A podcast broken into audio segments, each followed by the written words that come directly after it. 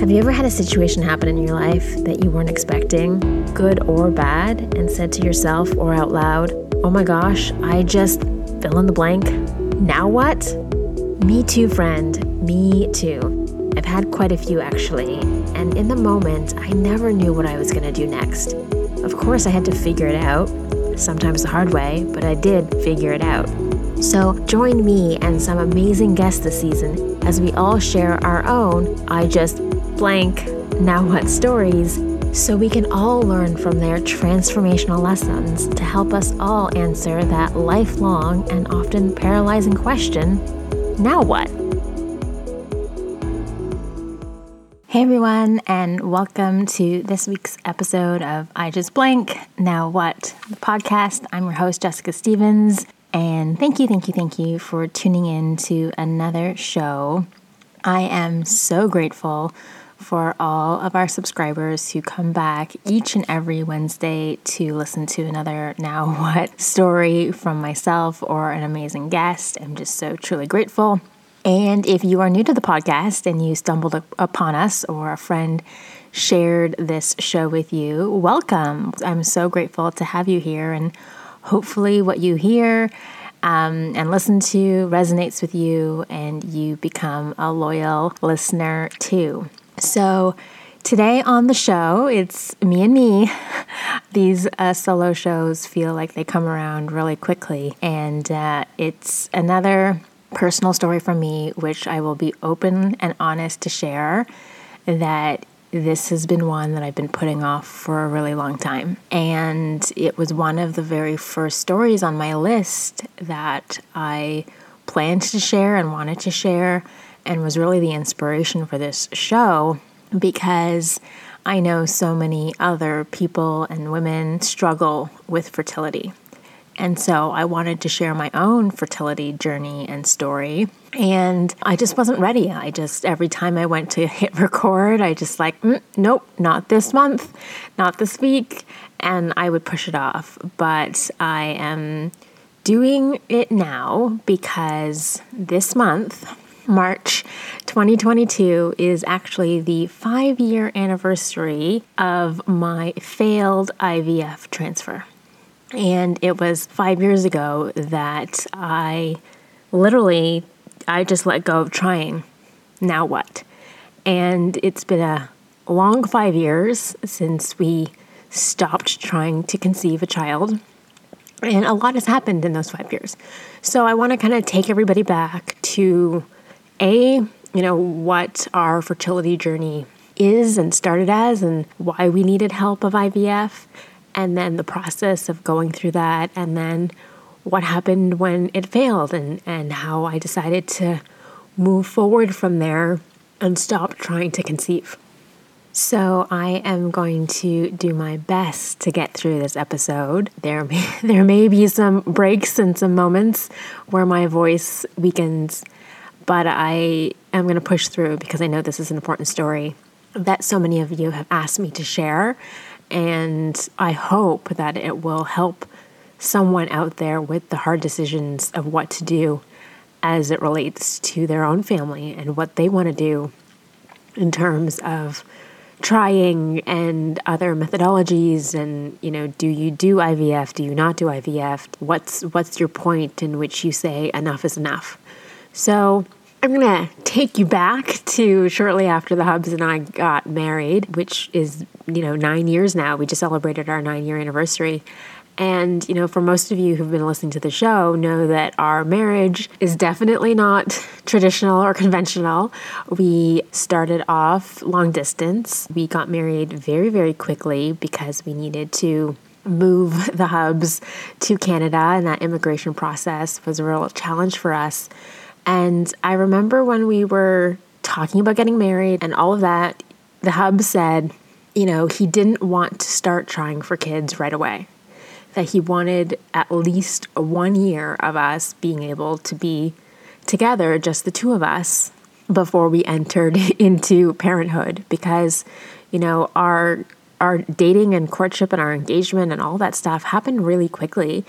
And the first, you know, three years of our our, of our marriage and our relationship was actually spent apart.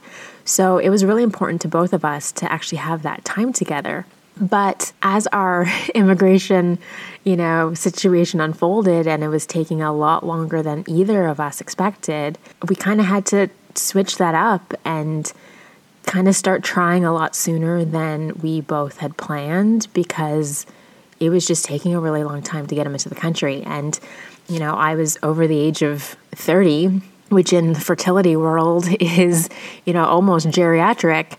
And we just knew that we couldn't wait too long before, you know, starting our family. And so, you know, after a while, when, you know, nothing was happening, I actually had a false pregnancy. And that was the event that kind of triggered everything else for us. And, you know, it was a really painful experience, but I'm grateful for it because it really started, you know, knocking down a few dominoes. And had I not had that false pregnancy, and it was just, you know, another month, another cycle, not pregnant, and just kept going, I don't know how long it would have taken to, you know, uncover some of this other stuff. So that false pregnancy you know, triggered me having to go to the doctor because I had all the symptoms of being pregnant, but I wasn't. Test came back negative, and it was a you know a WTF moment that I was having with my doctor of, okay, so if I'm not, then well, what the heck's going on? And that's when she decided that it was definitely time for me to go and see a specialist. And so I was referred to a fertility clinic to just get checked out and see what was going on. And that is where, you know, a lot of questions started to get asked, but a lot of things also got to start to get uncovered. The first one was that I learned that I had a tumor. I had a, a fibroid in my uterus that was larger than a grapefruit and it was growing and could be the reason you know that I wasn't getting pregnant. They weren't really sure. They obviously had to do more tests on me and on the hubs, but you know, having a giant fibroid, you know, taking up rent and space in my uterus definitely made it a lot more challenging for me to get pregnant. So that was the first thing. And then, you know, obviously I had some other tests. I learned that I had PCOS, which I was completely unaware of. You know, there's a couple of things on the hub side as well. So between my things and his things, we were like definitely not a couple that had no reason to think that we would have any issues. We definitely had a few, but not so serious that it was out of the question. It just made everything just a little bit more challenging. And so the first thing we decided to do was, you know, IUIs, which is uterine insemination. And uh, that's where, you know, essentially, you know, the hub's sperm was prepped and cleaned and perfect and we timed it perfectly to my ovulation and you know we did insemination and we did 3 of those and they all failed.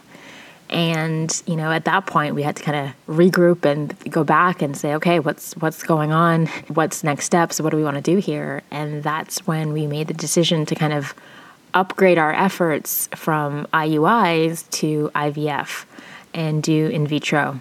And I'll be really honest in telling everybody that I was really hesitant about IVF. I don't know when it was in my earlier years, you know, whether I was a teenager or in my early 20s, but I always kind of just had this notion in my head that if I was not able to conceive naturally, that I wouldn't go through IVF. I wouldn't go through such extreme measures to have a baby. And I don't know why.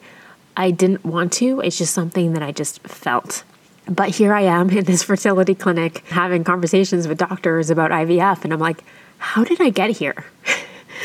like where am I and what's what's exactly going on? But based on, you know, what our circumstances was and all the things, it was the natural next step. And so, you know, we just continued to proceed and um, you know a few things obviously had had to have to had to happen before this um, IVF, and that big grapefruit tumor of mine needed to come out. And so the first thing we just decided to do was let's make the environment as you know healthy and welcoming as possible for a fetus. So let's take this giant tumor out. So I had a myomectomy which was an abdominal surgery. It was mine was so large that they were not able to do it laparoscopically. So I actually had to go in and have abdominal surgery. So it's kind of like a C-section where they, you know, cut you open and take out what's inside, but instead of a baby, mine was, you know, a gross benign tumor. And then, you know, obviously it took a long time for me to heal after that, and, you know, three months for my uterus to heal. And so you know, it wasn't a, something that we jumped into right away. A lot had to happen before the IVF, but here we were ready to proceed with, you know, uh, my egg harvesting and, you know, getting the embryos made and, you know, genetic testing. And we went through this whole process and it was actually really stressful but how it's all kind of done and laid out you know is is a little bit comforting in the sense that there's a schedule and there's steps and you kind of can hold on to like this this happens and then this happens.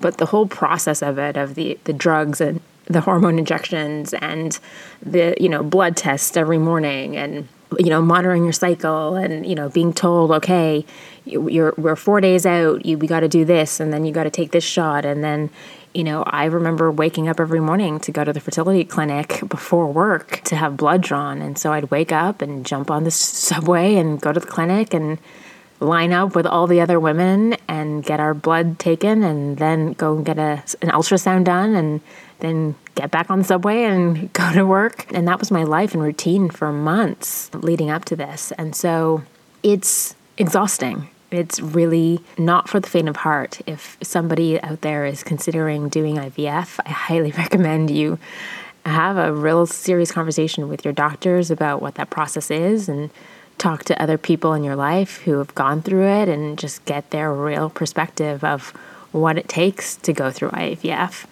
And I, you know, didn't have anybody in my life who had been through it already. And so I was kind of flying a little bit blind, but I was just kind of following following the steps. And um, I had a really good egg harvest. You know, I had 19 eggs that were harvested. You know, 12 were mature, nine got fertilized, and four survived through five days of growth. And those got sent into genetic testing. And after the, the, the, the embryos were tested, we ended up with one viable embryo. And I know that doesn't sound like a lot, and truthfully, it's not. My I had really hoped that we were going to have more embryos coming out of that harvest, so that we could have, you know, future opportunities. But we just had one. But then at the same time, I everyone keeps telling you, well, all you need is one, right? All you need is one, one to take and one to hold, and and everything's great. And so I kind of held on to that. So then it was time for us to transfer this one glorious baby MB. And we did this in March of that year or the you know following year because all of this actually took quite a bit of time. I think it was you know about a year plus through the whole process of definitely from you know finding out that I had that false pregnancy to being referred and you know IUIs and then surgery and recovery and then finally IVF. Like this is the time is time is ticking and for women out there who are of a certain age and are trying to conceive, time is not your friend. And so, you know, we did the transfer and everything was looking great. And then, you know, you have to wait, wait about four or five days, and then you go in to the clinic and you get your blood drawn again, and then you wait, and they call you with the results, and they tell you whether you're pregnant or not. And I got that phone call and said, It's negative. You're not pregnant.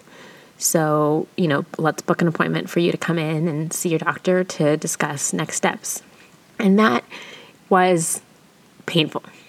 I remember being at the office and about to walk into a meeting and the phone rings and you just like, your heart just like freezes. And then to be told, you know, the news and then you're holding your composure because you're in this open concept office and everyone can see you. And those phone calls, whenever you would get your results over the phone, were the worst. I remember those as being just so anxious and just super stressful. And for me, every call was always negative.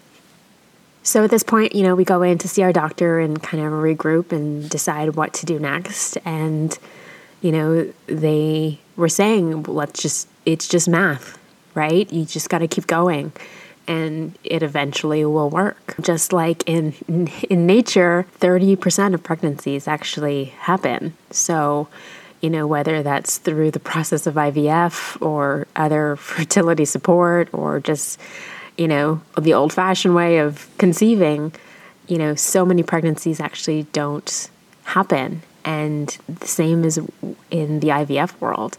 You know, they do their best to eliminate you know, things that could potentially cause a pregnancy to fail or to be miscarried, which is why we did embryo testing and why we, you know, do certain things. But the doctor just kind of said to me, like, it's still math. He's like, some just don't take, there's no reason for it. So we were all prepared to go in for another round of IVF. And again, I was sitting in the office kind of thinking to myself, like, what the heck? like, how did we get here? Like, how am I doing yet another round of IVF?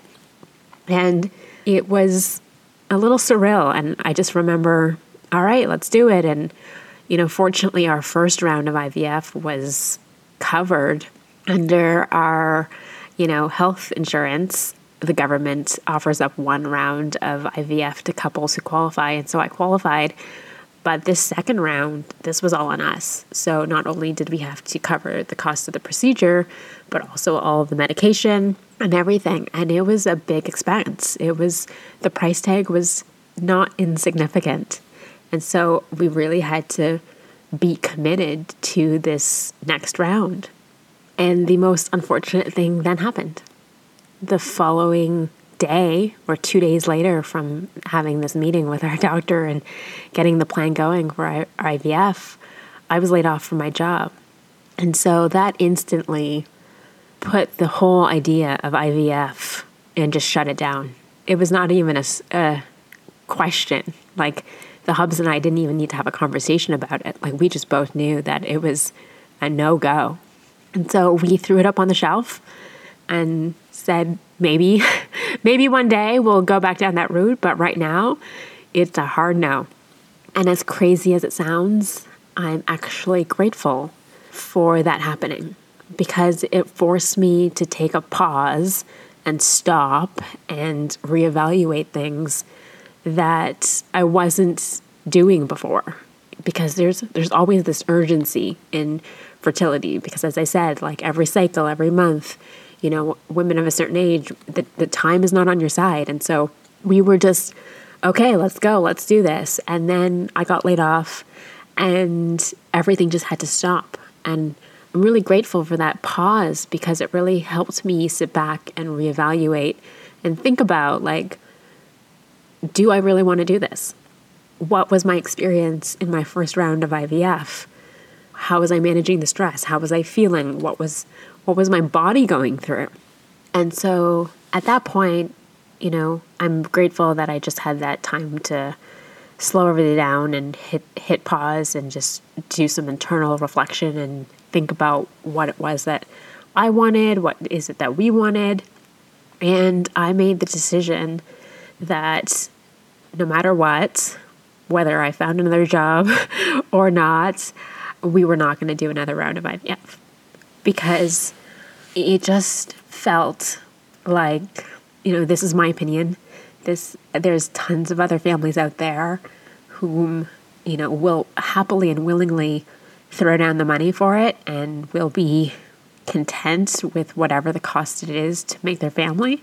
But for me and the hubs, it was a cost that we didn't want to invest without a guaranteed outcome right? So in the IVF world and fertility world, if they can promise you 100%, if you do this, you will have a baby, that's different.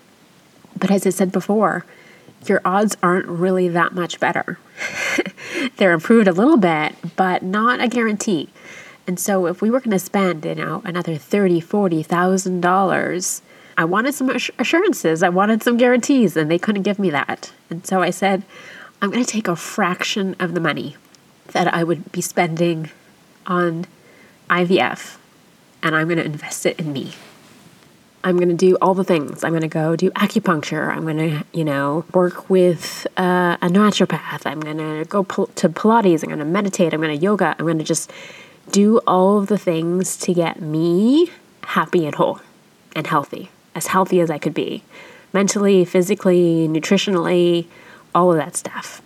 And if the byproduct of that is I get pregnant and we have a baby, amazing.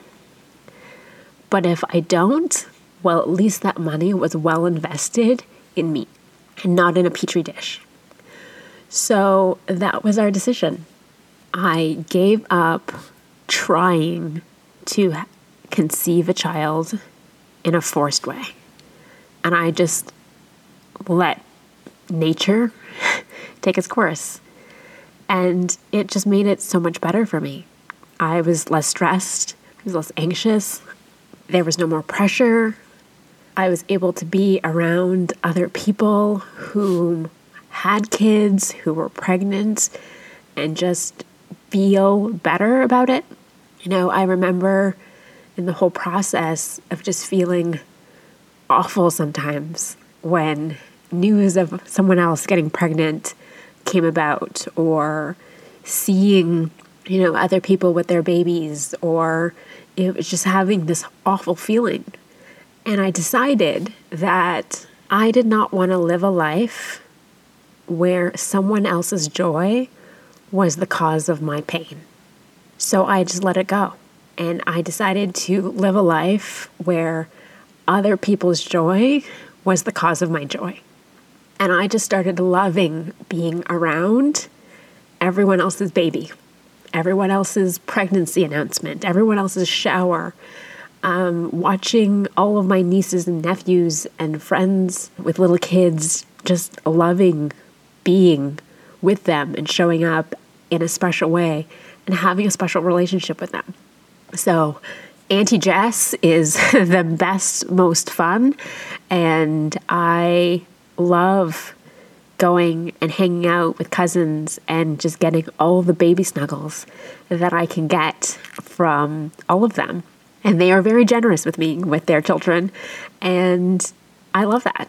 And we also decided that we were just going to have this beautiful life without kids and not have it be the consolation prize, right? Like, life without kids isn't like, oh, the second choice. No, we were going to create a life without kids that was wonderful and full and great that we aren't missing out on anything. I love my life with the hubs. We, you know, get to do some really amazing things because we don't have kids actually. You know, we're gonna we're able to be extra generous to things that we are passionate about and care about. We get to, you know, pick up and go and travel and you know lock our front door and and go. We especially these last two years during covid you know we looked at each other you know some days and just said you know we're really grateful that we aren't going through the stress of homeschooling and virtual this and you know what's going on with the kids right now through this pandemic. And so there has been lots of blessings over the last five years in deciding that we were going to have a beautiful life without kids. And that's not to say that we don't have many kids in our lives that we love. We do. We have nieces, nephews, we have, you know, our goddaughter, and we get to love on them in special ways. And we get to watch them. And, you know, there's a few that are extra special to me that I'm just so full of joy as I get to watch their life. My cousin slash little sister, she ended up getting pregnant uh, shortly after getting married. And it just so happens that she got pregnant the same week that my IVF transfer was. Unbeknownst to her, she didn't know she was pregnant. And so her daughter is essentially the same age as our child would have been. And so ever since she was born, I get to watch all of her milestones and I get to think, like, oh, like this is what our baby would be doing right now or going through. And I get to have those moments, but they're joyful. They are not painful. And we have a goddaughter, which we get to, you know, adore and love on and spoil and just be, you know, the best godparents we can be. And then at the end of the day, we hand her back to her parents and say, all right, she's yours again. So we have created a life where children are a joy for us, even though they aren't biologically ours. It's been really freeing, actually, these past five years of not having kids and letting go of the life that I thought that I wanted with them and embracing the new life that I was going to have without children. And it's also been hard. There's been moments where I'm a wreck and I still have those twinges of seeing people with kids and having a mini breakdown. It happens, but I let it go. And there's been lots of relationships and friendships that have changed dramatically in my life because we don't have kids. And I've accepted them. I've accepted the change and the transformation in the relationships that I've had with people because I don't have kids. But it's also opened up some amazing relationships and friendships with other people whom have a shared bond with me. And I am grateful for those people in my life. You know, I'm grateful for a circle of friends who, like me, do not have children, and we get to enjoy certain things within our circle. And I'm so grateful for that, that those women whom I've bonded with in our circumstance. So, yeah, there's a little bit of bittersweet of letting go of a life that I always thought that I wanted.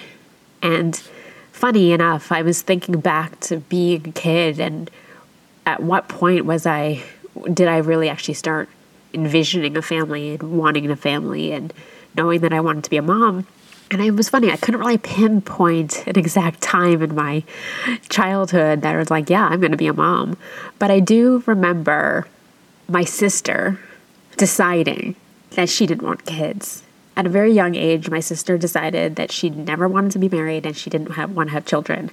And she kind of announced this at dinner one day and just kind of looked across the table and looked at me and so she's like so it's it's on you.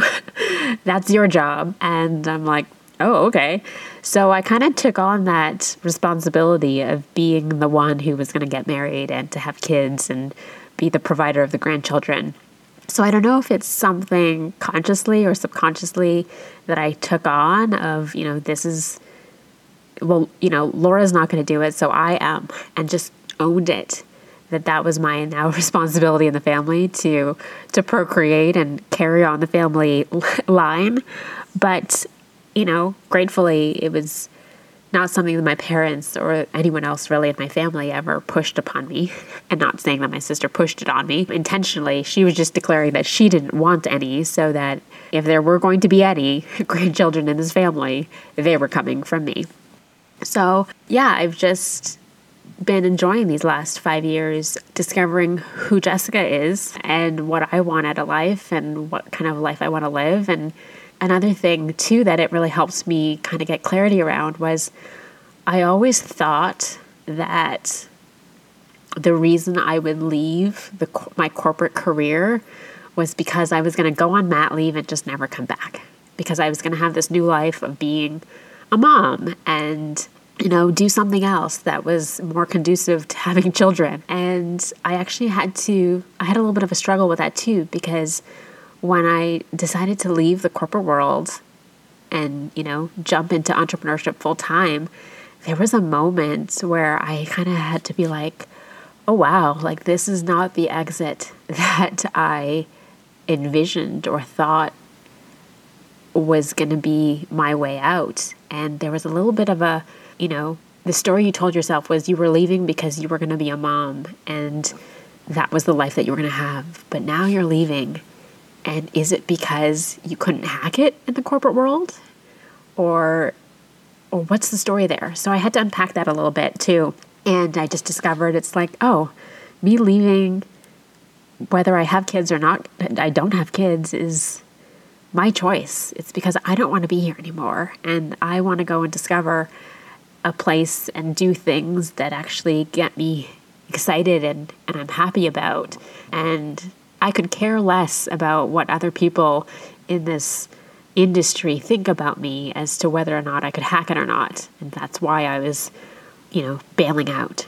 So, um, yeah, that was another part of this whole process over the last five years as it related to, you know, me just stop trying to have stop trying to have kids.